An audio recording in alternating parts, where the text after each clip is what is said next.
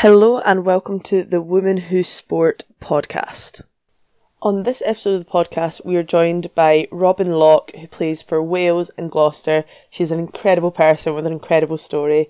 I feel like we say this every week, but we're so excited about sharing it again. Uh, like she made us laugh, and yeah, she's just she's been through a lot of pretty crazy obstacles in her journey to international rugby, and yeah, she's an absolute legend, really.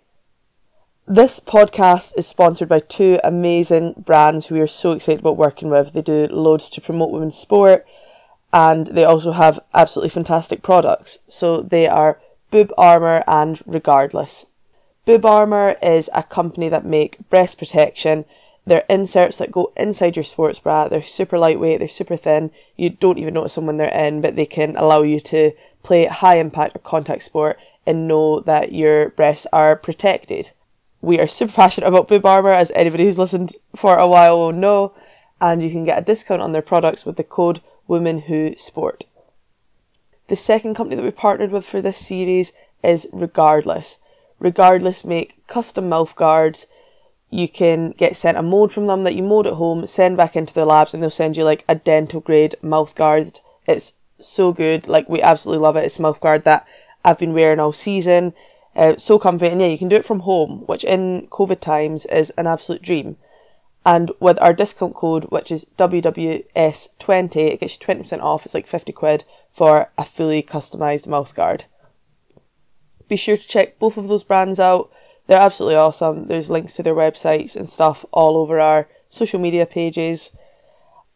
Just before we get into the episode, little side note the first couple of minutes, the audio's a bit funny, and we basically forgot to tell Robyn to put headphones on. But we sort that out a couple minutes in, and then it's all plain sailing, so please bear with.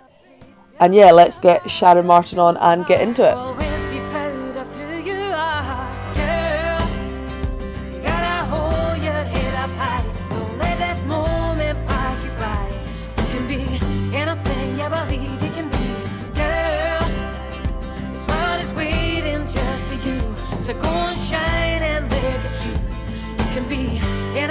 You believe you can be.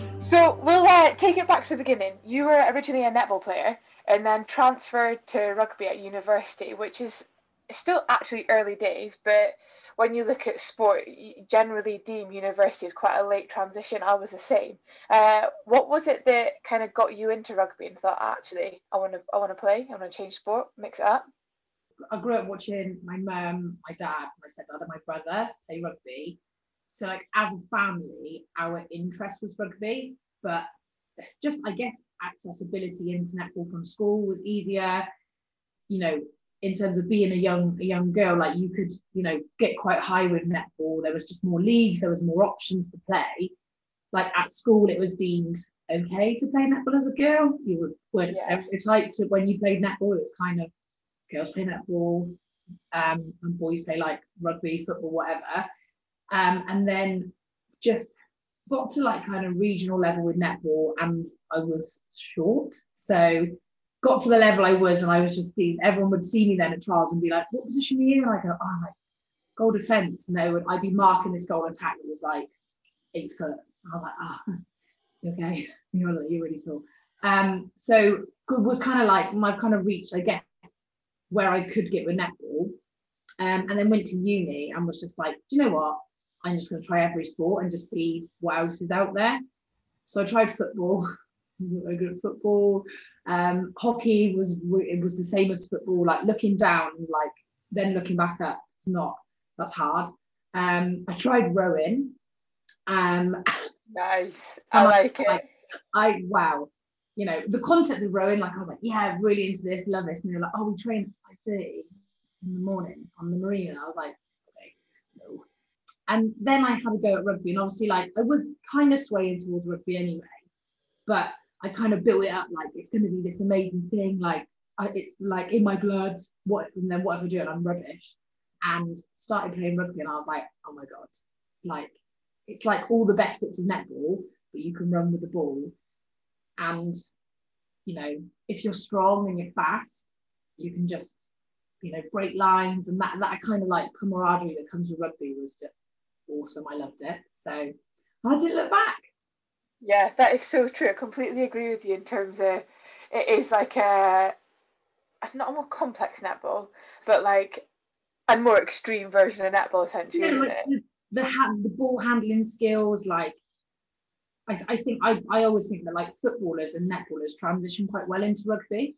Yeah. Um, but like with netball, then there's the risk. Like I was always getting pulled up for contact, and it was as a sport it can be quite restrictive. And I was, you know, I didn't have height on my side, so I was like, well, I've got maybe a bit of art, like a bit of a shoulder barge on my side, and that's can't do that. Um, so I then was like, right, I'll try rugby. So all the bits I wasn't able to do in netball, I could do in rugby. Yeah, you could now do. Yeah. And excel at, my, may I say? okay, so you mentioned that your mum played rugby. I believe she got to a pretty high level. Do you care to expand?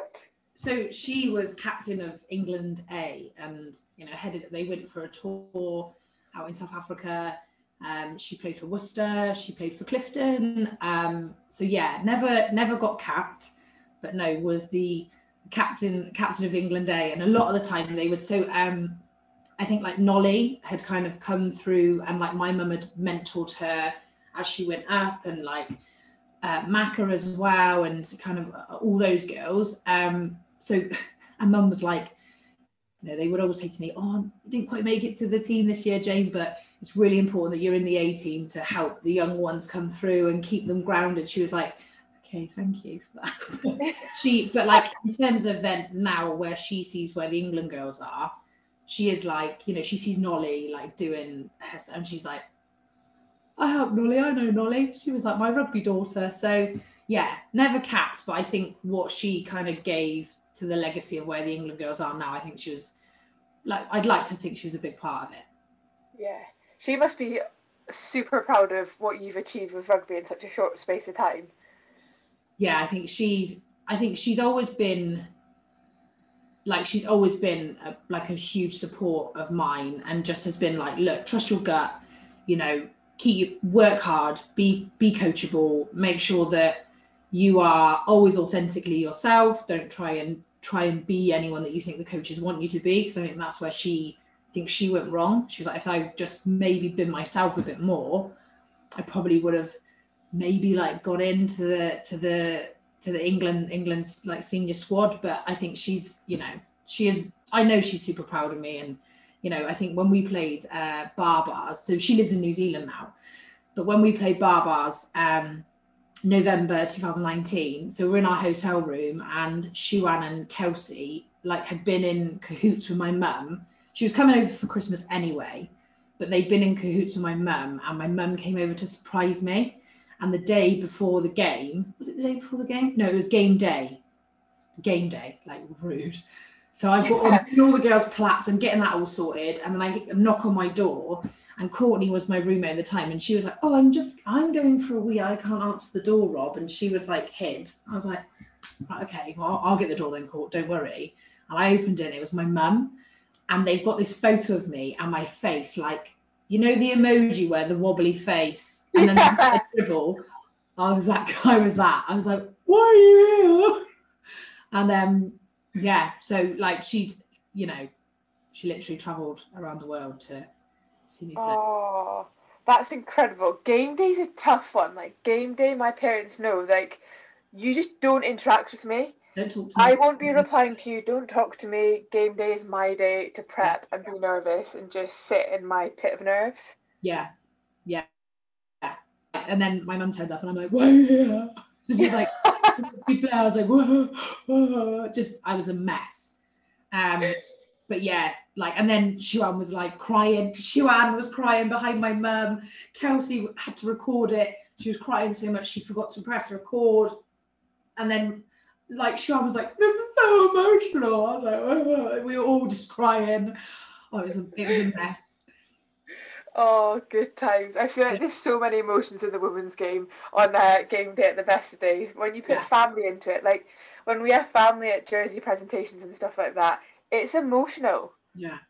I well, I get emotional like just being around the girls because they do become like your family, don't they? And then yeah, and then you actually add in like, and especially with mum living so far away, like I get used to just not like we we see each other once a year, um, but then like just completely unexpected. Like yeah. some kind of sick joke. Thanks, mum. Like not okay.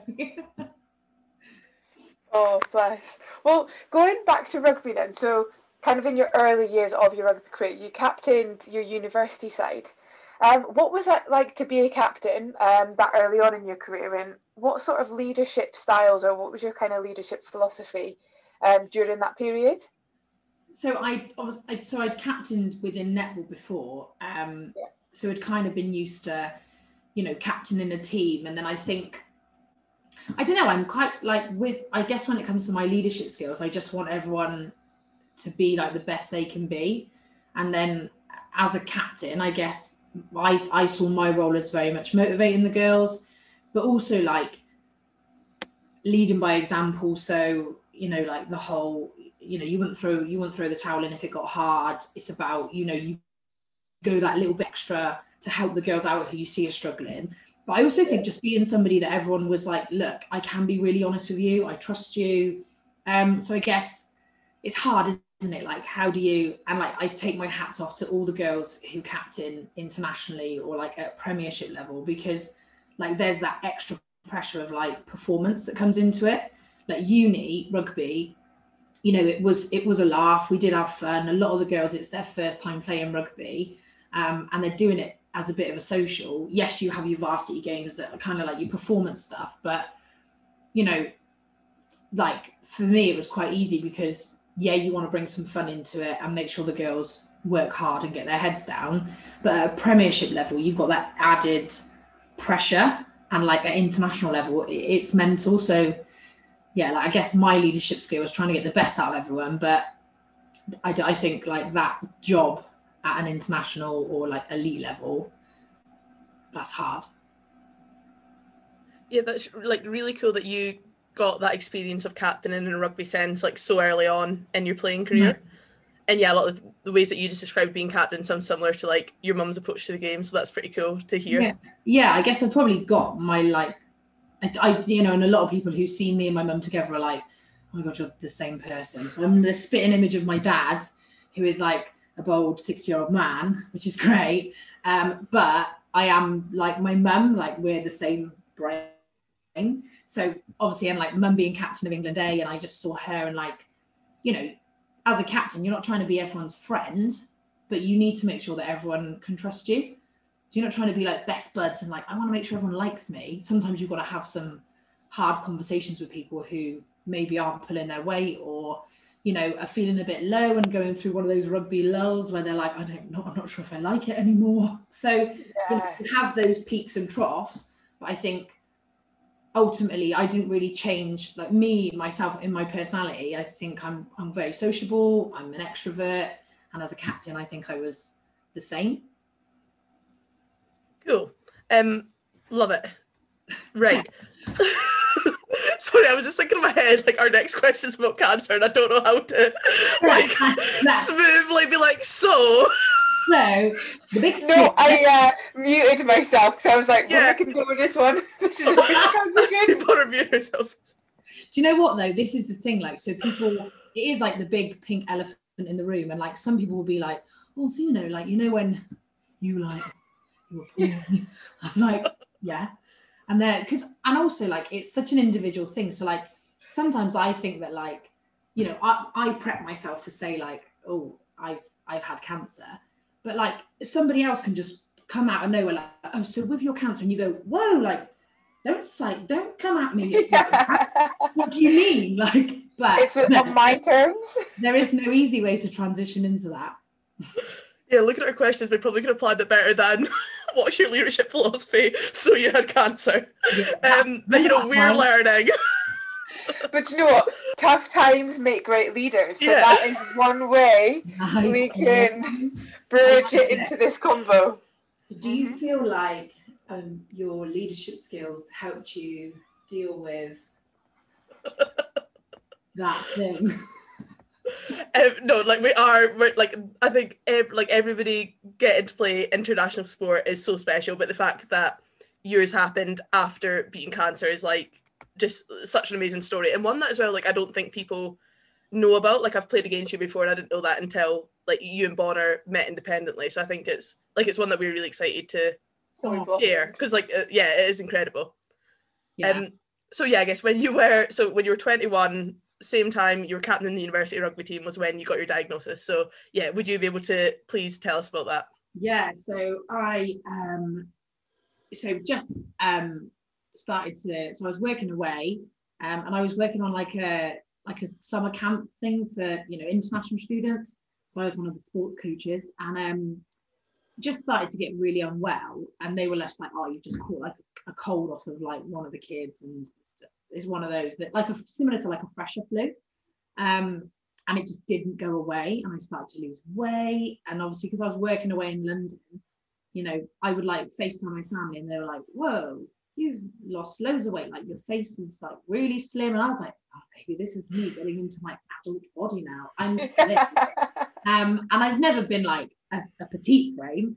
And um i was like well i'm in a routine. Like I've, I've like my weeks look like this i'm working full time maybe this is me, I'm a woman now. And um, just it kept the weight kept coming off. And then I was struggling to breathe. So I knew something was up and I went to the doctors. And that was in, so I first went to the doctors in September. So they then tested me for like asthma, like my peak flow. I had to do it over a week. And like the average peak flow is like 650 for an adult. Um, and mine was 150. And um, I I remember we were away, so I finished working. I was back at uni. I was doing like a field trip, um, because I was I was did marine biology at uni, so we were doing this field trip away. And there was one girl on our course. She was just a bigger girl, like wasn't sporty or anything. And obviously, where I was sporty, she overtook me on a hill, walking to like back to the accommodation, and I was like. Right. And she wasn't out of breath, and I was like gasping. I was like, okay, like no judgment, like big girls, whatever. Like, but like she wasn't. I knew I was fitter than her. I was supposed to tackle this hill better than her, and I was like, yeah. so I remember I phoned Shuan because I was like, I've been working so hard. I haven't slacked pre-season. I promise you, but I can't breathe. I can't breathe. I don't know what's going on. I can't walk up a hill. I haven't. I've been running. I've been doing all the stuff you wanted us to do. She was like, just go to the doctors. So I went to the doctors. Um, chest X-ray I had um, liquid on my lung. So my which lung? Left lung. I had to do my left and right then. My left lung had collapsed. Um, it, I had pleural infusion, and my lung was full of tumors. Um, so that they had, yeah, and then my mum flew back from New Zealand. You know, I kept losing weight. I think I went down to something like eight stone, um, which wasn't fun. Um, and then they they kind of look, looked for biopsies, they checked me for lumps. And I'm still to this point, I'm like, yeah, they think it's TB. I'll be fine. Like 10 weeks of antibiotics and I'll be back for the first game of rugby. Don't worry, guys. Um, and they they took this biopsy. So the doctor was like, Have you got any lumps? I was like, I've got this one lump on my neck, but and he took it. Um, and then I was diagnosed with lymphoma and went for the scans and stuff. And I had it so stage four, so it's it's come out of my lymphatic system into my lungs. Um, I had it all in my upper body. Like you have auxiliary glands, which are in your armpits, and but basically what they said is, you know, this is this hasn't happened like from when you first started feeling poorly in the summer. And I was like, well, I've I don't these lumps. I've never felt them. I've not been like, oh, just ignore this lump. Yeah. Um, and he was like, well, also what's happened is the tumors have grown in. So it's not like you've had this one lump that's come out on your neck or your auxiliary gland is like the lump's grown out or just gone in. And he was like but you you're fit and healthy so your like your body's fought it and kept it at bay. And then you had this you know illness in the summer. Your immune system focuses on that. And the cancer's just been able to basically explode like and just go for it. Um so I was like, okay, well, how long do you think I've lived with this? And he was like, probably about a year and a half to like, you know, like almost two years. I was like, what? Well, like in my in my first year, like went to uni, and it might have been in me, and I just really struggled with that mentally because I was like, you know, I, you keep your body in shape to be a rugby player. Like you train, you put the right things in your body. Like even at uni, I was very like I was disciplined.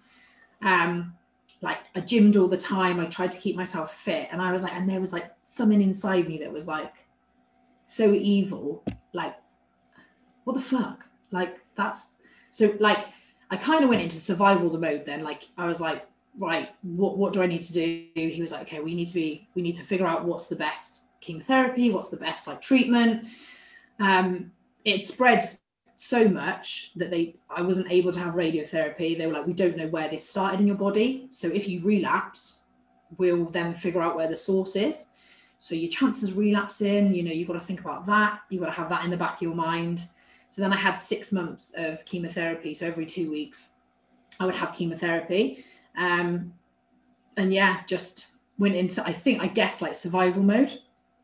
And I think, you know, I wanted to play rugby for Wales pre cancer, but I think then when somebody goes, stop, you like, no, you can't do what you want to do for a year.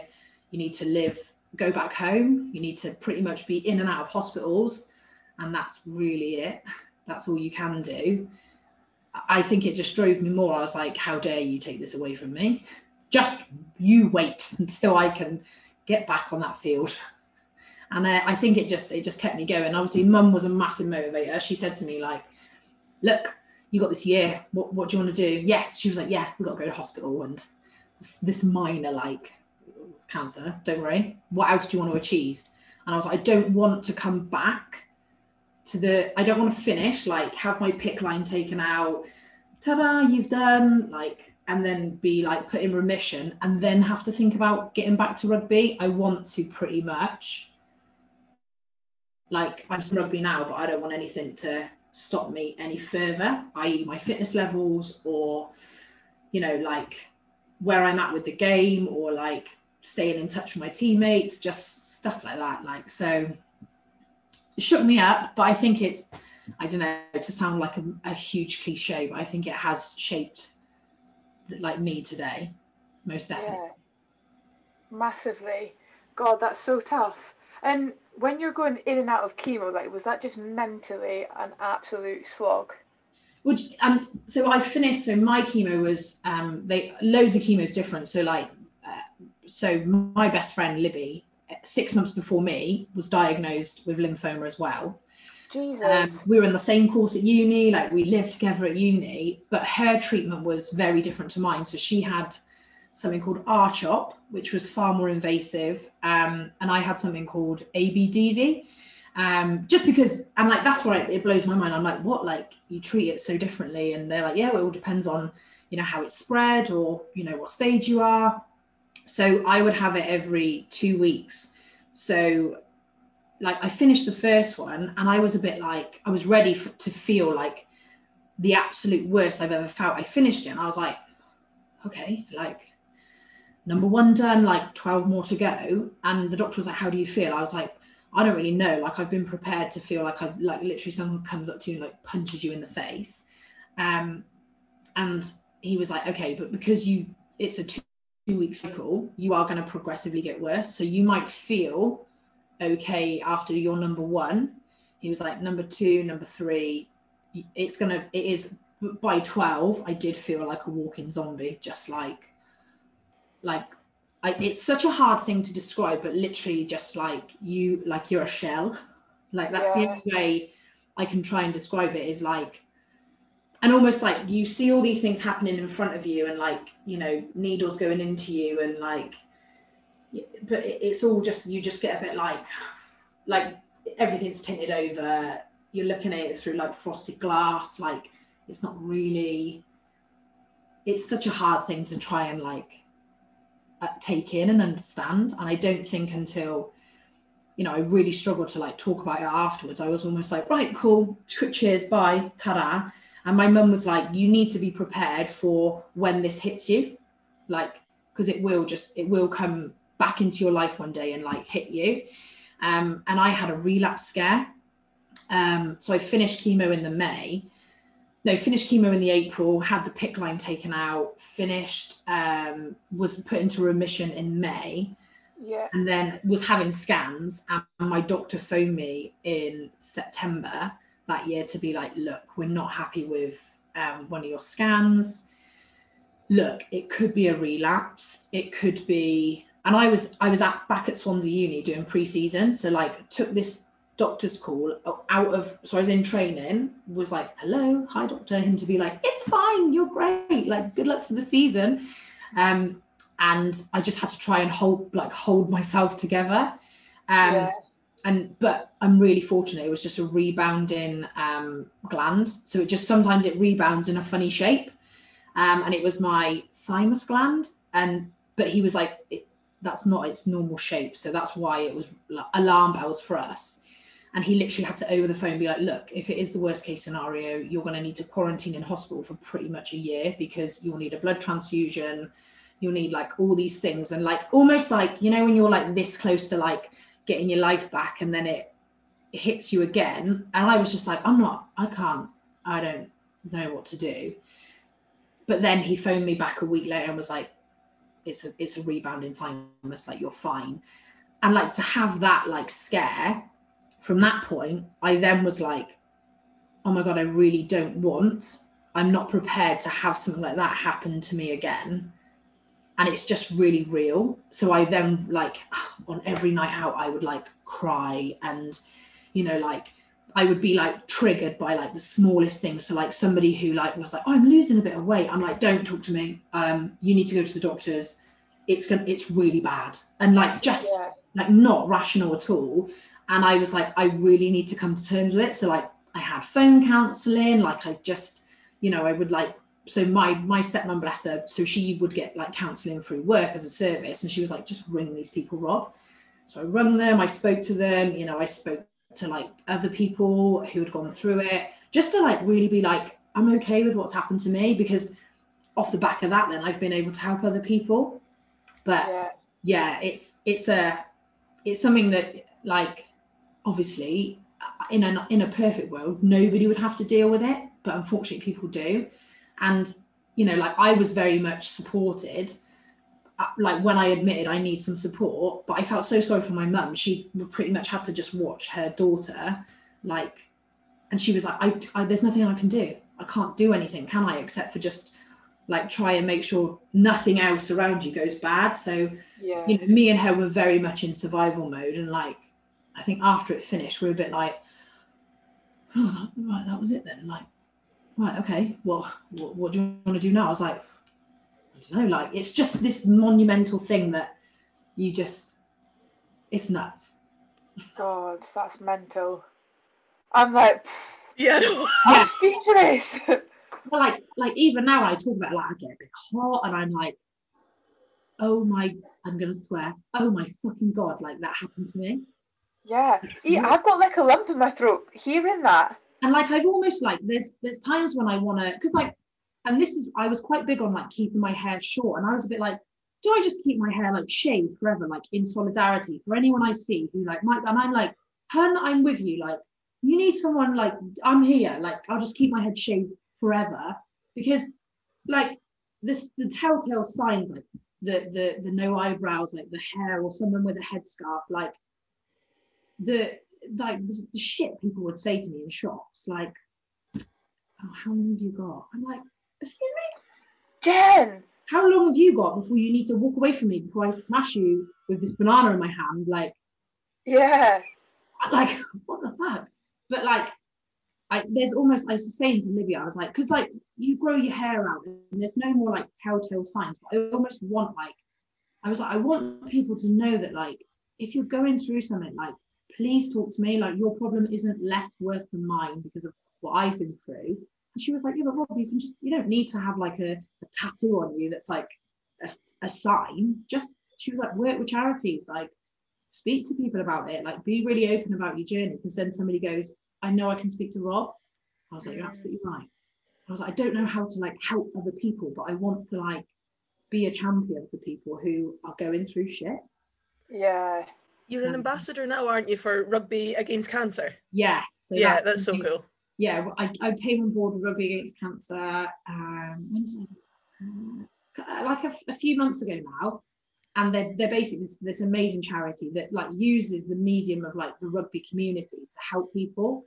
Um, and it's that kind of whole that extended family and just yeah. very similar to what like CLIC Sargent or like um uh what, what's the like CLIC Sargent or like macmillan might do they might just bring a little bit of light to, to families who are who are who are dealing with cancer but they use it through like the rugby community um and aaron the guy who runs it he's he's amazing but you know i i, I messaged them on instagram and i was a bit like hey I play rugby. I've gone through this. Like, I really want to help you guys because it's it's everywhere. And yeah. If there's something I can do to like just spread the word or spread awareness, um, like just to just to help people, like please, please, can I? And they've been great. They're like, yeah, let, let's get you on board. So yeah, it's been amazing.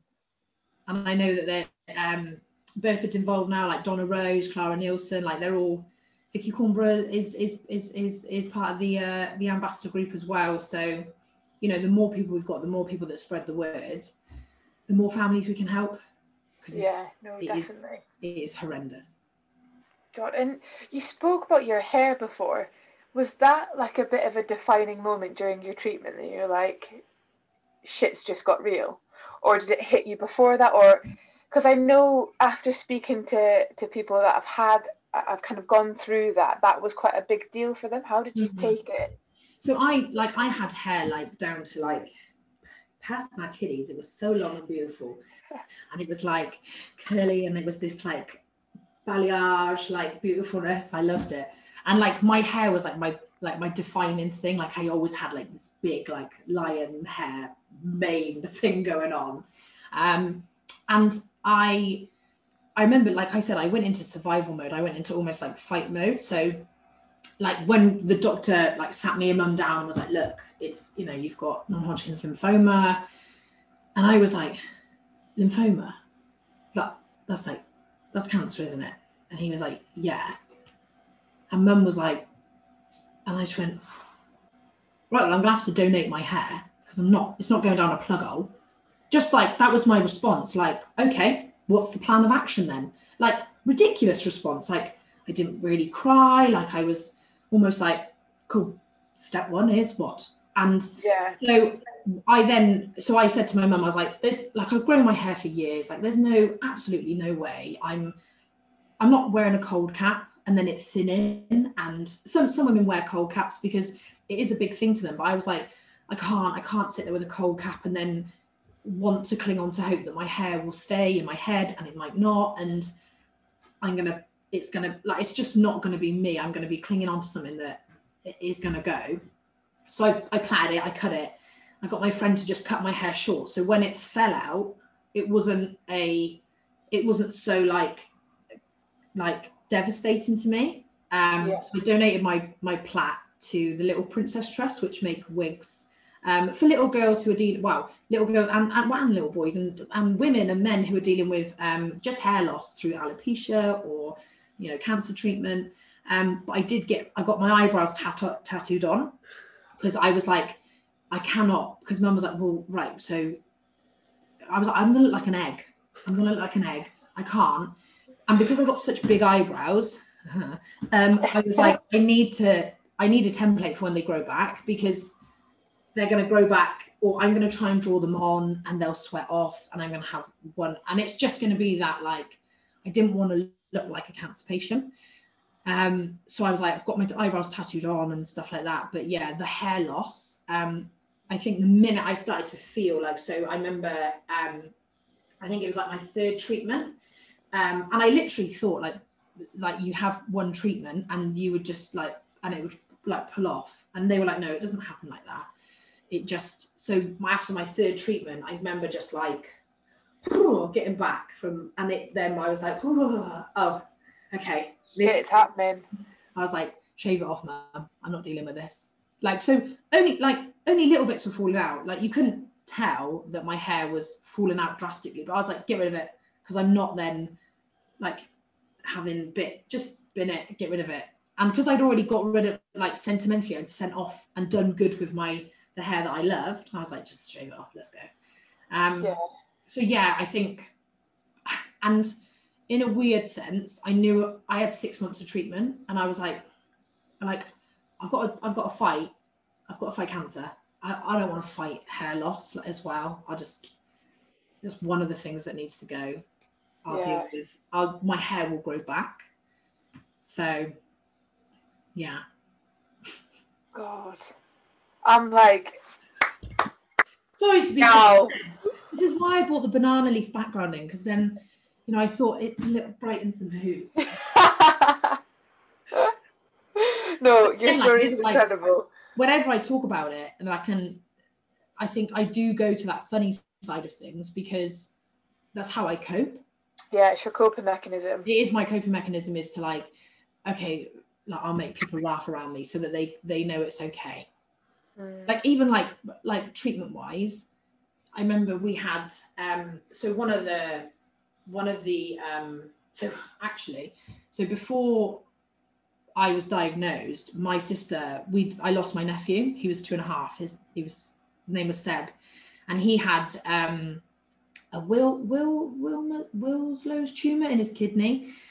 So he had a little PICC line. So a PICC line is something that um, they use to administer chemo. So basically, when you've got like hard drugs that you need to administer, they would they'll use this PICC line, and the PICC line sits just above your heart. So they basically like it say it's like taking a lorry onto the motorways, and then your transit vans go onto the, the A roads, and then your car's gone to the B roads, rather than trying to put it through a cannula, which is a smaller vein. Um, and Sebi unfortunately had contracted septicemia through his uh, his PICC line, and he his body like shut down in 24 hours. So I was diagnosed with cancer in the in the I was diagnosed in October, but Sebi had got passed away late September. Um, so I was like adamant. I was like, "There's no fucking way you're putting a PICC line in me. I'm not doing it." Um, so my first chemo was done through a cannula. One of the drugs was like horrendously painful. Um, they had to put like my arm in an ice bath to make sure that I, to basically numb my arm so they could like put the drugs into me. And I was like, "Go for it, pump it right up." at the level you need. And my arm like felt like it was on fire. I was like, okay, take it down a bit, take the level down a bit. So they like slower the, the kind of the, the drip that it goes through. They slow it, like slow the time that it comes through. I was like, okay, bit down a bit more. It's still too painful. I was like, yeah, that's fine. That's I can cope with that. How long will that take? They're like, that's that at that level, that's going to take eight hours to administer into your body. I was like, wow. Well, I well, fuck all else to do, have I? You're taking me out of uni, so I may as well sit here. Um, and they used to give free sandwiches in on the on the hematology ward. So I was like, well, I got my dinner sorted anyway. And the nurse was like, how could you just crack a joke? But it was my sister then rung me and was like, Sebby's mum, Kelly, and she was like, you need to have a PICC line, Rob. Like, what happened to Seb was a, this freak accident. Like, you need it, you can't you can't punish yourself like out of like solidarity for Seb. You like it's right that you get a PICC line. So like there, was like it was such a turbulent like thing to go through.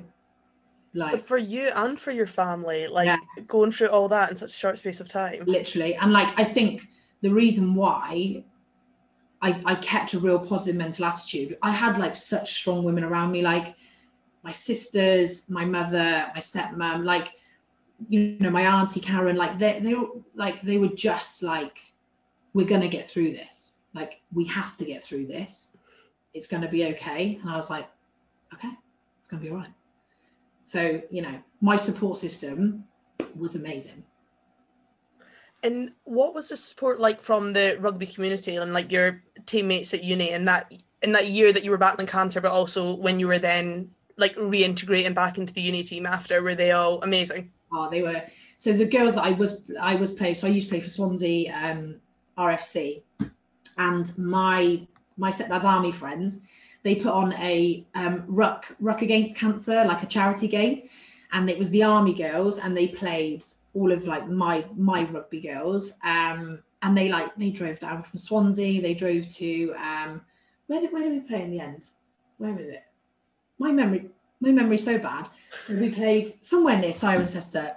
My dad will be like that. You donkey, it was here. Somewhere near Cirencester and like we played and then they all we all went to the army mess afterwards and there was this big massive party and it was a massive fundraiser and the girls like were just like anything that was going for auction, they were like, yeah, hundred pound. I'm like, you can't afford that. They're like, don't care. It's going to help someone. Like they were just like huge like champions for like me and what I was going through, but also then like we want to represent Robyn and what what what her rugby family is like in Swansea. Um, so they were amazing, you know, like the uni girls, you know, like they got me like a subscription to a magazine for a year, and you know, like everyone was just fantastic. Like Libby made me this little chemo box and just like all the little sensory things that would help me out. Like they were like unbelievable. And then coming back into rugby, I remember the first thing I went into was because um, I used to, like I used to play sevens, hilarious, when I was faster and slimmer. Um, but we went into um, Osprey sevens training, and that was the first thing I did when I came back. And I remember we were just playing a touch or something, and like the one time I like made a break in touch and then scored a try, and then she ran. I remember she went and being like, "Oh my god, she's back." She was like, "Rob, I think you fitter than when you left." I'm like, thanks. Like, that was the one thing I wanted to hear was like, I'm not going to come back and be that like sick girl on the team. Like, oh, bless her. Like, yeah. just gone through this. Give her a little bit of chance. Like, no, uh, if I'm if I'm unfit, tell me. Like, so to come back and hear that, and then just like jump straight into like my old life, and actually probably just enjoy it a, a hell lot more was like that was pretty special. Oh, that's incredible. Like, I love to hear that. And when then did it, because you said that you wanted to play for Wales before you were diagnosed with cancer. So I guess how quickly after it was it like, right, like, I want to get my cap? Um, well, like pretty much. Well, my mum, yeah, I was like that. Um, now, can I have it? Um, no, so my mum had said like, look, what what do you want to do? Like, what's your goal? I was like, about you know going back and being as fit as I could be and not being that like burden on a team. And you know, like that whole year, I was like, what do I want to do? I, I want I want to play for Wales. I want to be an international rugby player. Like I couldn't do it at a netball level, and actually, rugby is that sport where, regardless of your height, your size, your weight, you're celebrated in a position. There is a position for you. I was like, this is this is my sport. I found it, and I I want to represent it at the highest level. Um, so yeah, it you know I still had to wait for my residency because I'd, I'd had that year away then. It kind of i had to wait an, another extra year before i was able to play for wales but i was like it's it's going to happen. It needs to happen. It's part of my fantasy. I can't it doesn't not getting a cap doesn't fit in with my fantasy. Can't happen. Being the diva that i am. No absolutely smashed it and i bet you that first cap felt ever so sweeter after having been through what you'd been through. Mm. And like, so it was like, I remember when I got um, called up into the Welsh squad, and it was the 2nd of October, uh, 2020, and my 2020, 20, 2019, rude.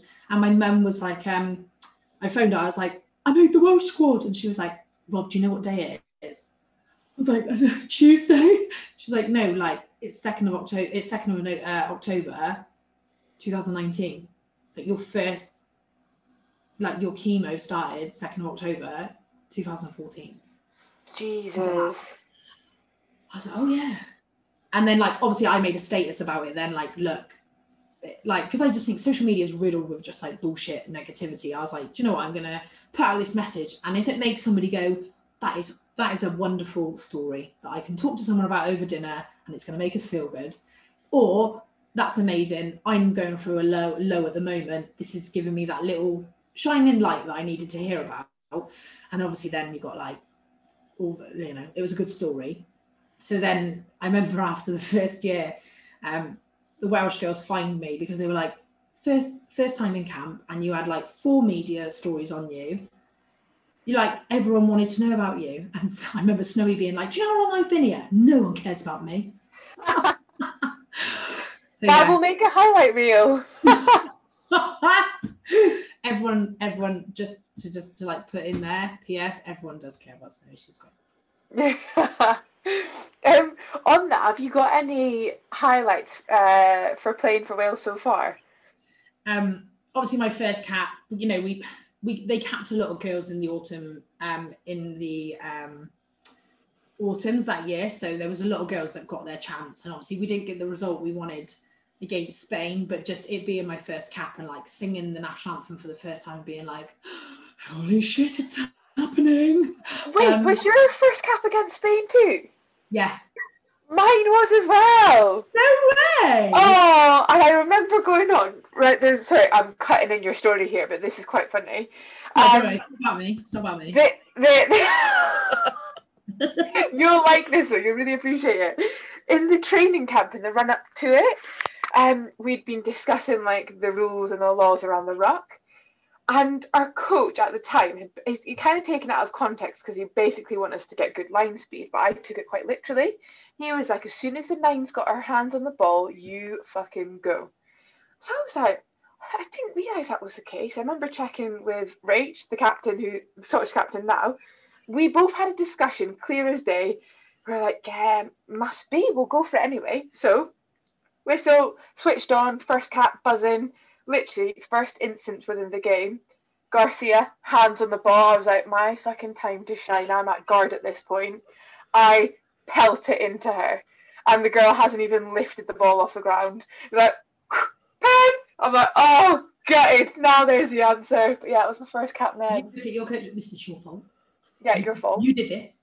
You told me I could do I'm this. Very, I'm a very literal learner. but yeah, sorry, going back to your first cap against Spain. Yeah, so like back to me now. Um, yeah. But no, so we, you know, we didn't get the result we wanted against Spain, but I was a bit like, like you presented your cap, I was like, here, and the girl's like, you've got to wear it. I was like, oh, I'm wearing my cap, like this is great. But um, no, and but then obviously in that, sorry girls, but then we obviously got the result we wanted against Scotland, and that was that was a good day. sorry. Um, but yeah, like just that that whole autumn's campaign and then like finishing it off with the Crawshays game um, and then finishing it in the Principality against the Baa-Baas. Like that whole, it was almost like this is this all that year of like hard shit. The, uh, it was if this was the way my life was meant to like the path that I was on, worth it. Like all that pain for then that like oh my god it's happened i'm here and then obviously like six nations and just and i just think like just being in the setup with the girls as well and like the girls that you get to meet and then like you know then going and playing for gloucester and being part of that setup like it's all just been amazing and i just i don't it's hard for me to like i've obviously got highlights but like every training session even like the shit ones you have i'm like you know what this is so much better than being sat in a hospital bed feeling like shit. Like every every every almost every training session, every every time I get to play rugby, it's a blessing. That's what you should say to people when they're moaning about the rain and stuff. You'd be like, "Well, this is um, better than when I was in hospital." That yeah, would shut people up. I know. And then they're like that. All right, Rob, we get it. All right, we get it. You're a hero. Um, no, that's amazing. And yeah, to play at the Principality Stadium, what more could you want? Is like a Welsh player. I've been really lucky actually. I've played there three times. So we played with um, Welsh varsity. So the first time we beat Cardiff, and we haven't beaten Cardiff for years, I was captain and we absolutely stuffed them. And it was in the Principality, and like my dad was there and my sister's there, and like we're giving it the big one. I was like, this is it. So that was my that used to be my rugby career highlight. And then we played um, in the cup final. We played there when we play um, for Swansea, so Swansea versus Pontyclun for the Welsh Cup and then obviously got to play there with for Wales as well. So uh, the stadium itself, like the grass, it feels like um, you know, like a gymnastics trampoline, like trumpet floor. You just feel really bouncy on it. Like it's amazing. It's like and just like the stadium, you get very lost. You walk around and you're like that. Where's the where do we enter? It's just a couple more miles. It's like a warm up walk in to the pitch. I've never been like not even to watch a game. Like it's pretty high up on the bucket list. Ah, it's it's amazing. Do you know what? When this all lifts, come over, we'll treat you. We'll all go Scotland Wales at Principality. Yeah. yeah. so you've initially played as a back row, but you've recently transferred to hooker, and I think late transitions is like something that we see a lot of in the yeah. women's game. Um, so yeah, I guess how has that been for you, and like, what advice would you have for other players that are, I've been told that you know they're going to play the front row, which some people would argue is not as glamorous as the back row. No, um, be it is hard work. It like real talk. The hardest. No, it's not the hardest thing I've had to do. Let's get a bit real there. Real talk. The hardest thing in rugby I've had to do. Like it is such a close skill, and it has really tested me like mentally. Like like so obviously I came to Gloucester and you know like I'm an international back row. So like haven't been a novice like you're really rubbish at this skill in, in quite a long time. Obviously you always try and get better but being a novice at something like I'm not I haven't hooker thrown so like then going to Gloucester training and like being at pre-season everyone being like oh what position you play I'm like hooker no oh great like oh my god, it's lush to have like a hooker, like you're fit, like you're running around, you play like a back row. I'm like, you haven't seen yet. I have not started that journey. But like I also didn't it did it in terms of like where we were with the Welsh squad, there was there was not a lot of depth at hooker. And also like you know, I'm 28, I'm not I'm getting older in the international setup, which is crazy because in the real world I'm not old, but in rugby terms, like everyone's really young.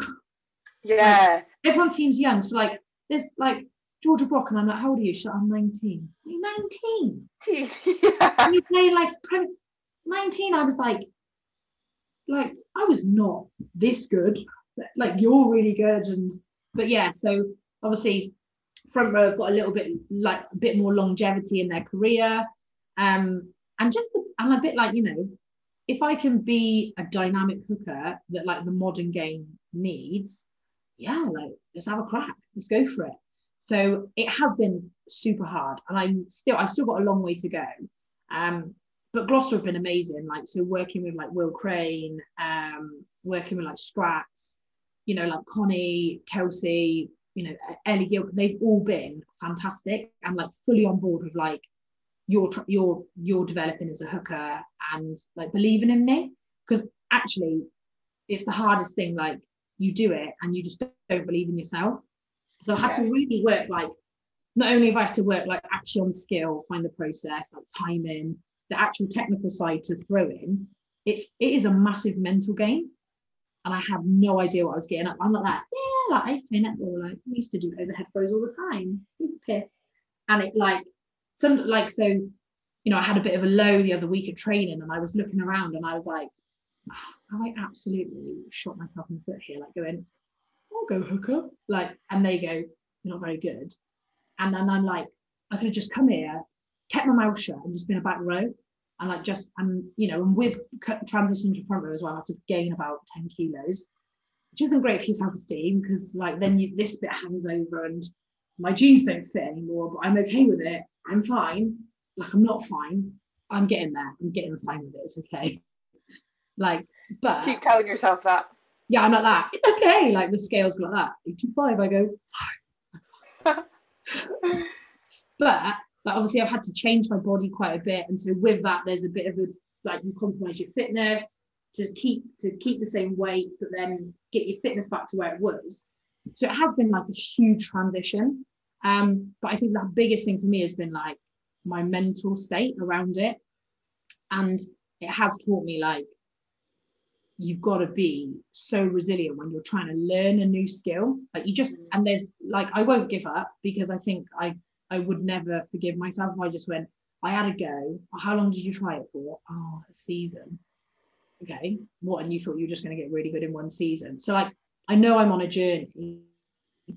I am really loving the journey because you know there is nothing better than you throw in the ball and like it's something you've been working on for ages and you just nail it and you get double tops and then you're like I did I did that and then you like run with a little skip in your step. You're like let's go let's play rugby. But it is it has been so so hard. But you know Linny Django Craney like Bird the whole Gloucester setup has been like fully on board with supporting me.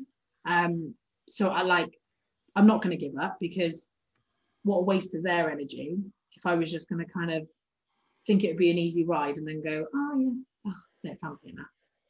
Like yeah. I'm not going to waste their time like that.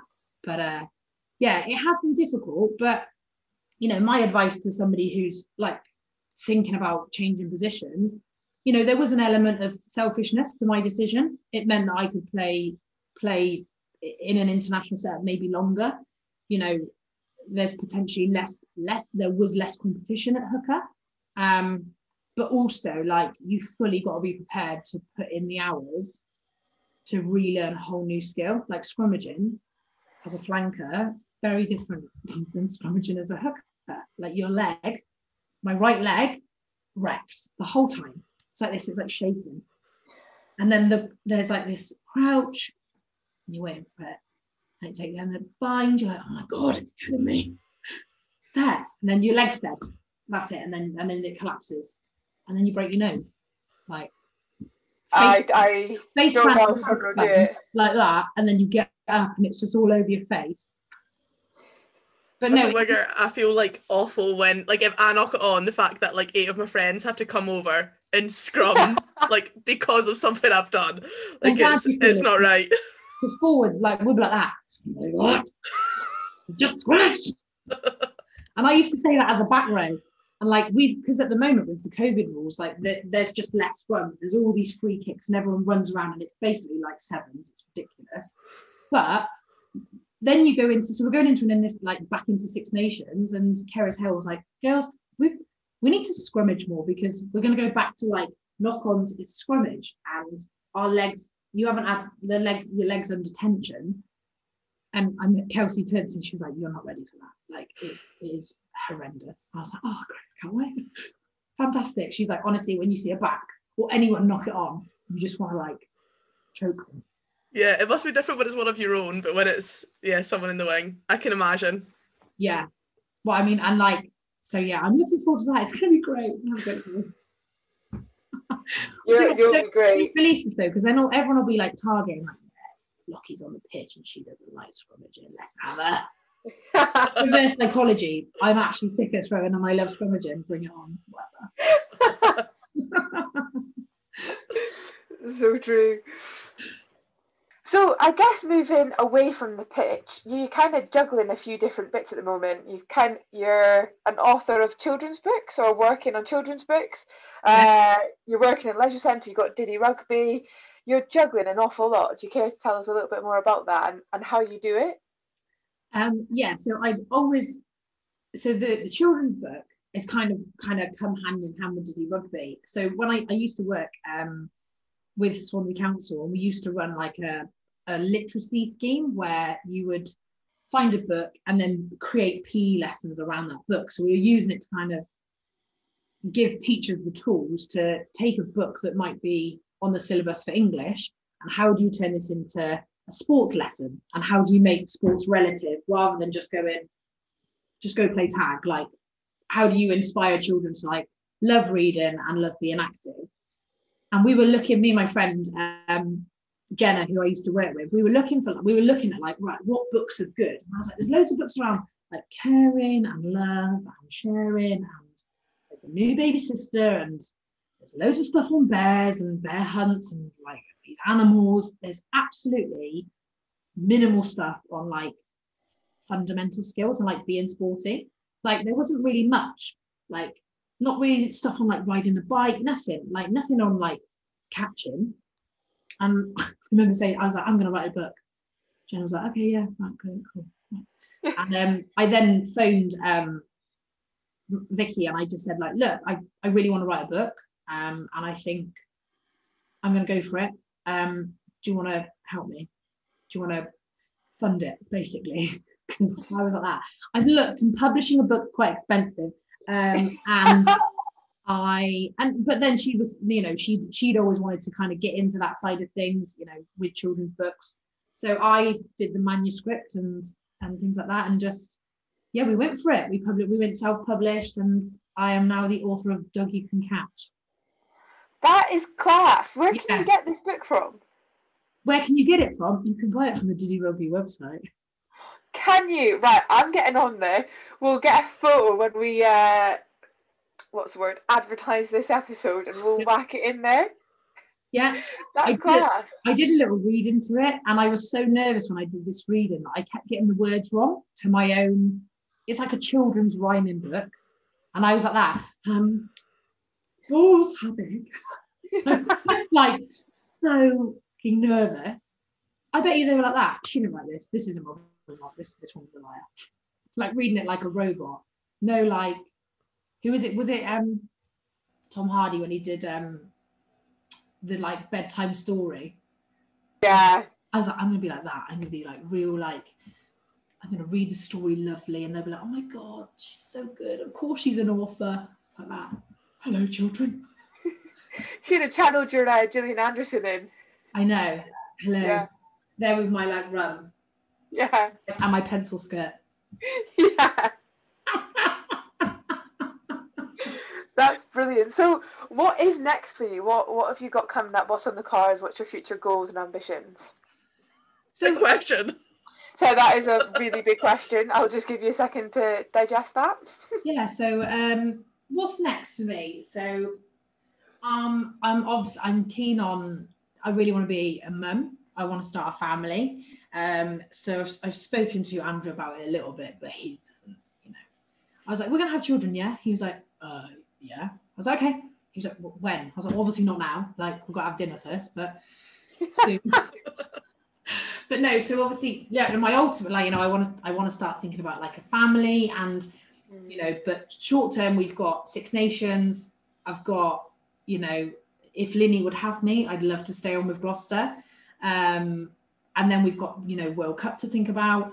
Um, but I guess like, because I'm quite big on, and I guess you think about this in the women's game, like what is my life away from rugby? Because it can't always just be about rugby. It's not necessarily a viable career. So I always think like, who is Robyn? Yes, Robyn is this international rugby player, but who else do I want to be? And I think like you know, I'd love to. I love my job that I'm currently. I work with Freedom Leisure, and I just they're an amazing company to work with. So I'm happy to stay put with them and just see see how my career progresses with them. But you know, being a mum and you know thinking about kind of a family, that's something that I'm uh, I'm quite keen to think about. But I just think, you know, I had I'm very much I had in my mind what I wanted my life to look like at 21 and it, it changed quite quickly.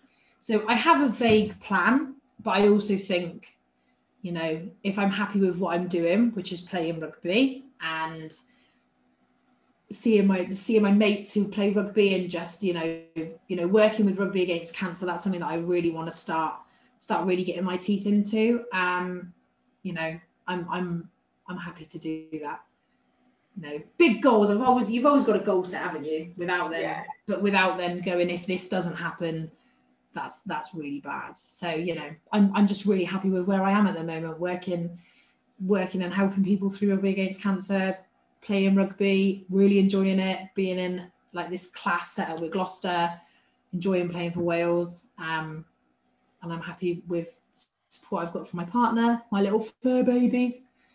Maybe I'll have no more fur babies. Although saying that, like me and Andrew are both really dark haired, so like we, our child probably would be another fur baby, but. has for you has the World Cup been if you want to start a family has the World Cup been delayed a year? Is that that's really annoying? Screwed with my plan, yeah. Yeah. Um. Um. Yes and no, because I also like.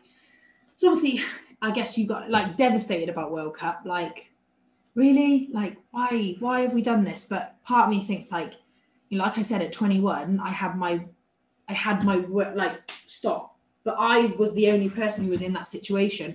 All my friends carried on at uni like my teammates carried on playing like the world still kept moving and i had to stop like on my own. And don't do anything for a year like you're sick. So i think obviously it's it's really devastating that the world cup's been delayed but part of me goes, you know, if it means that, you know, if it means that as as nations we can get more friendlies in, if it means that when we go over to New Zealand, the experience is better, like we get to, you know, there's not the quarantine either end. So that four weeks that you're just sat in a hotel quarantining, actually you can be immersed in the New Zealand culture, for me, selfishly, I can spend more time with my family. Like our families can come out and watch us play in World Cups. I just I think things do happen for a reason. Um, so yeah, World Cup being delayed. The plan was to start thinking about children after World Cup, but what's what's another year like? Yeah. And and actually, there's me saying I'm I going to have children. We might not we might not conceive immediately. It might be the fact that we don't conceive and we then have to go through an adoption process or IVF. Like so, yeah. Post World Cup, the plan is to begin thinking about a family. Mm. Obviously, at the moment, not to like talk about my contraception methods on your podcast. oh, talk about whatever you like on our podcast. Yeah, We're here for it. Like, what the fuck? That's me doing. So currently, at the moment, we um minimise uh, the intercourse. Um, That's the first time anybody said intercourse on our podcast, but I'm here for it. You know, yeah, totally. Hashtag intercourse. oh, brilliant. Um, right, I just need to plug my laptop in and then we've got some quick fire cues for you where you can chat about, yeah, whatever you want there. I mean, I'm open to talking about intercourse. Uh, I mean, I feel like you've brought our pod to an absolute belter of an end, so thank you. Yeah, Bonds, what the hell? You bring me on here and then I, I'm going to go downstairs, I'm going to say to Andrew, he'll be like, how was it? I'm like, yeah, but I, um, I think I spoke about our sex life. so good, I love it. Well, to finish off, we've literally got five quickfire questions, just a bit of fun, um, and it's always nice hearing what others think to these questions because me and Rona love a quickfire between ourselves. So oh we'll give it a go. As well on your podcast, and I think like, what would I answer? uh, uh, oh God. Okay, here we go. So, question one: Would you rather be able to speak all the languages in the world or talk to animals? So you used to say play musical instruments, didn't you? We've changed it. And you changed it because I was like that, straight up, all the languages. This isn't quick fire now, is it? I would want to talk to animals because my dog does this like mm, mm, noise to loads of random stuff. I want to know what he's saying. Fair. If you had a superpower, would it be invisibility or super strength? Super strength so you can bench a lot. Well, I mean, I can do that anyway. But... can already do that. I can do my bench shit. Can't bench. Like that, 50 kgs, like, it's so funny. um, okay, question three. This is a juicy one. So you're on the toilet, you cock the toilet paper. Let's get into the last, it's like the dregs of the toilet paper. Do you A, replace the toilet paper, or B, leave it for the next person to sort out? No, I replace it because I've been caught out with this, and you've had to do the pants down shuffle, like try and like shake it off, and then do the pants down shuffle to find some toilet roll, or be like, "Excuse me," to the person in the cubicle next to you. You don't need toilet roll. Like, I don't want to touch stranger touching my loo roll, so I would replace it because I'm a good human. Good human, fair play. Question number four what is your favourite day of the week? Saturday, game day. Way. Good answer. Saturday for the girls. yes. GH. okay, final one. What is your star sign? Pisces. Pisces. So I'm supposed to be quiet and sensitive, but my rising sign is Gemini, which makes sense. Right. Or okay. Gemini's outgoing. Yeah, Gemini's. Wow, they actually they say Gemini's are outgoing, but then whenever I tell people they're like, oh, Gemini, they're like psychotic because they've got that that whole like they're two faced. I don't think I am. Double chinned, but I'm not two faced. I thought Aries was a psychotic star sign. Yeah, so but people always think because is it Aries that is near February? But yeah, I'm Pisces, which makes me super sensitive. Oh. And apparently introverted. Not true. Not true. No. So I was listening to a podcast about horoscopes, and basically they had this kid, uh, this I was going to say kid of class, this class of school kids, and read them all or, or like printed them off all their horoscope, but it was the same one for everyone, and everybody was like, "Oh my god, that sounds so like me." And it was like the same one for everyone. Do, it does make it like. But I remember, so we were my second between my first and second year of uni. We, I went to Nepal, and um, one of the girls there, she was from where was she from? Missouri, Wisconsin, somewhere in America. They're probably two separate ends. I'm so ignorant. I don't know. Milwaukee? Don't know. Anyway, that's not the story. But she was really into astrology and like numerology. So she was like, oh my God, we'll do your um, birth chart. I was like, is that like a birthmark? Like, what is that? And she was like, so you find out your like your star sign, your you start like which is your sun sign, your moon sign, moon and your sign. rising sign. So like your rising sign is like your what you put out to the world, what people first see from you. And she was like, "Oh, you're Gemini. This so makes sense." And then she was my obviously my star sign is Pisces. She was like, "Yeah, I, I totally get it." And apparently my my moon sign was Gemini as well, which basically makes me a psycho. I don't know. When does your moon sign come out?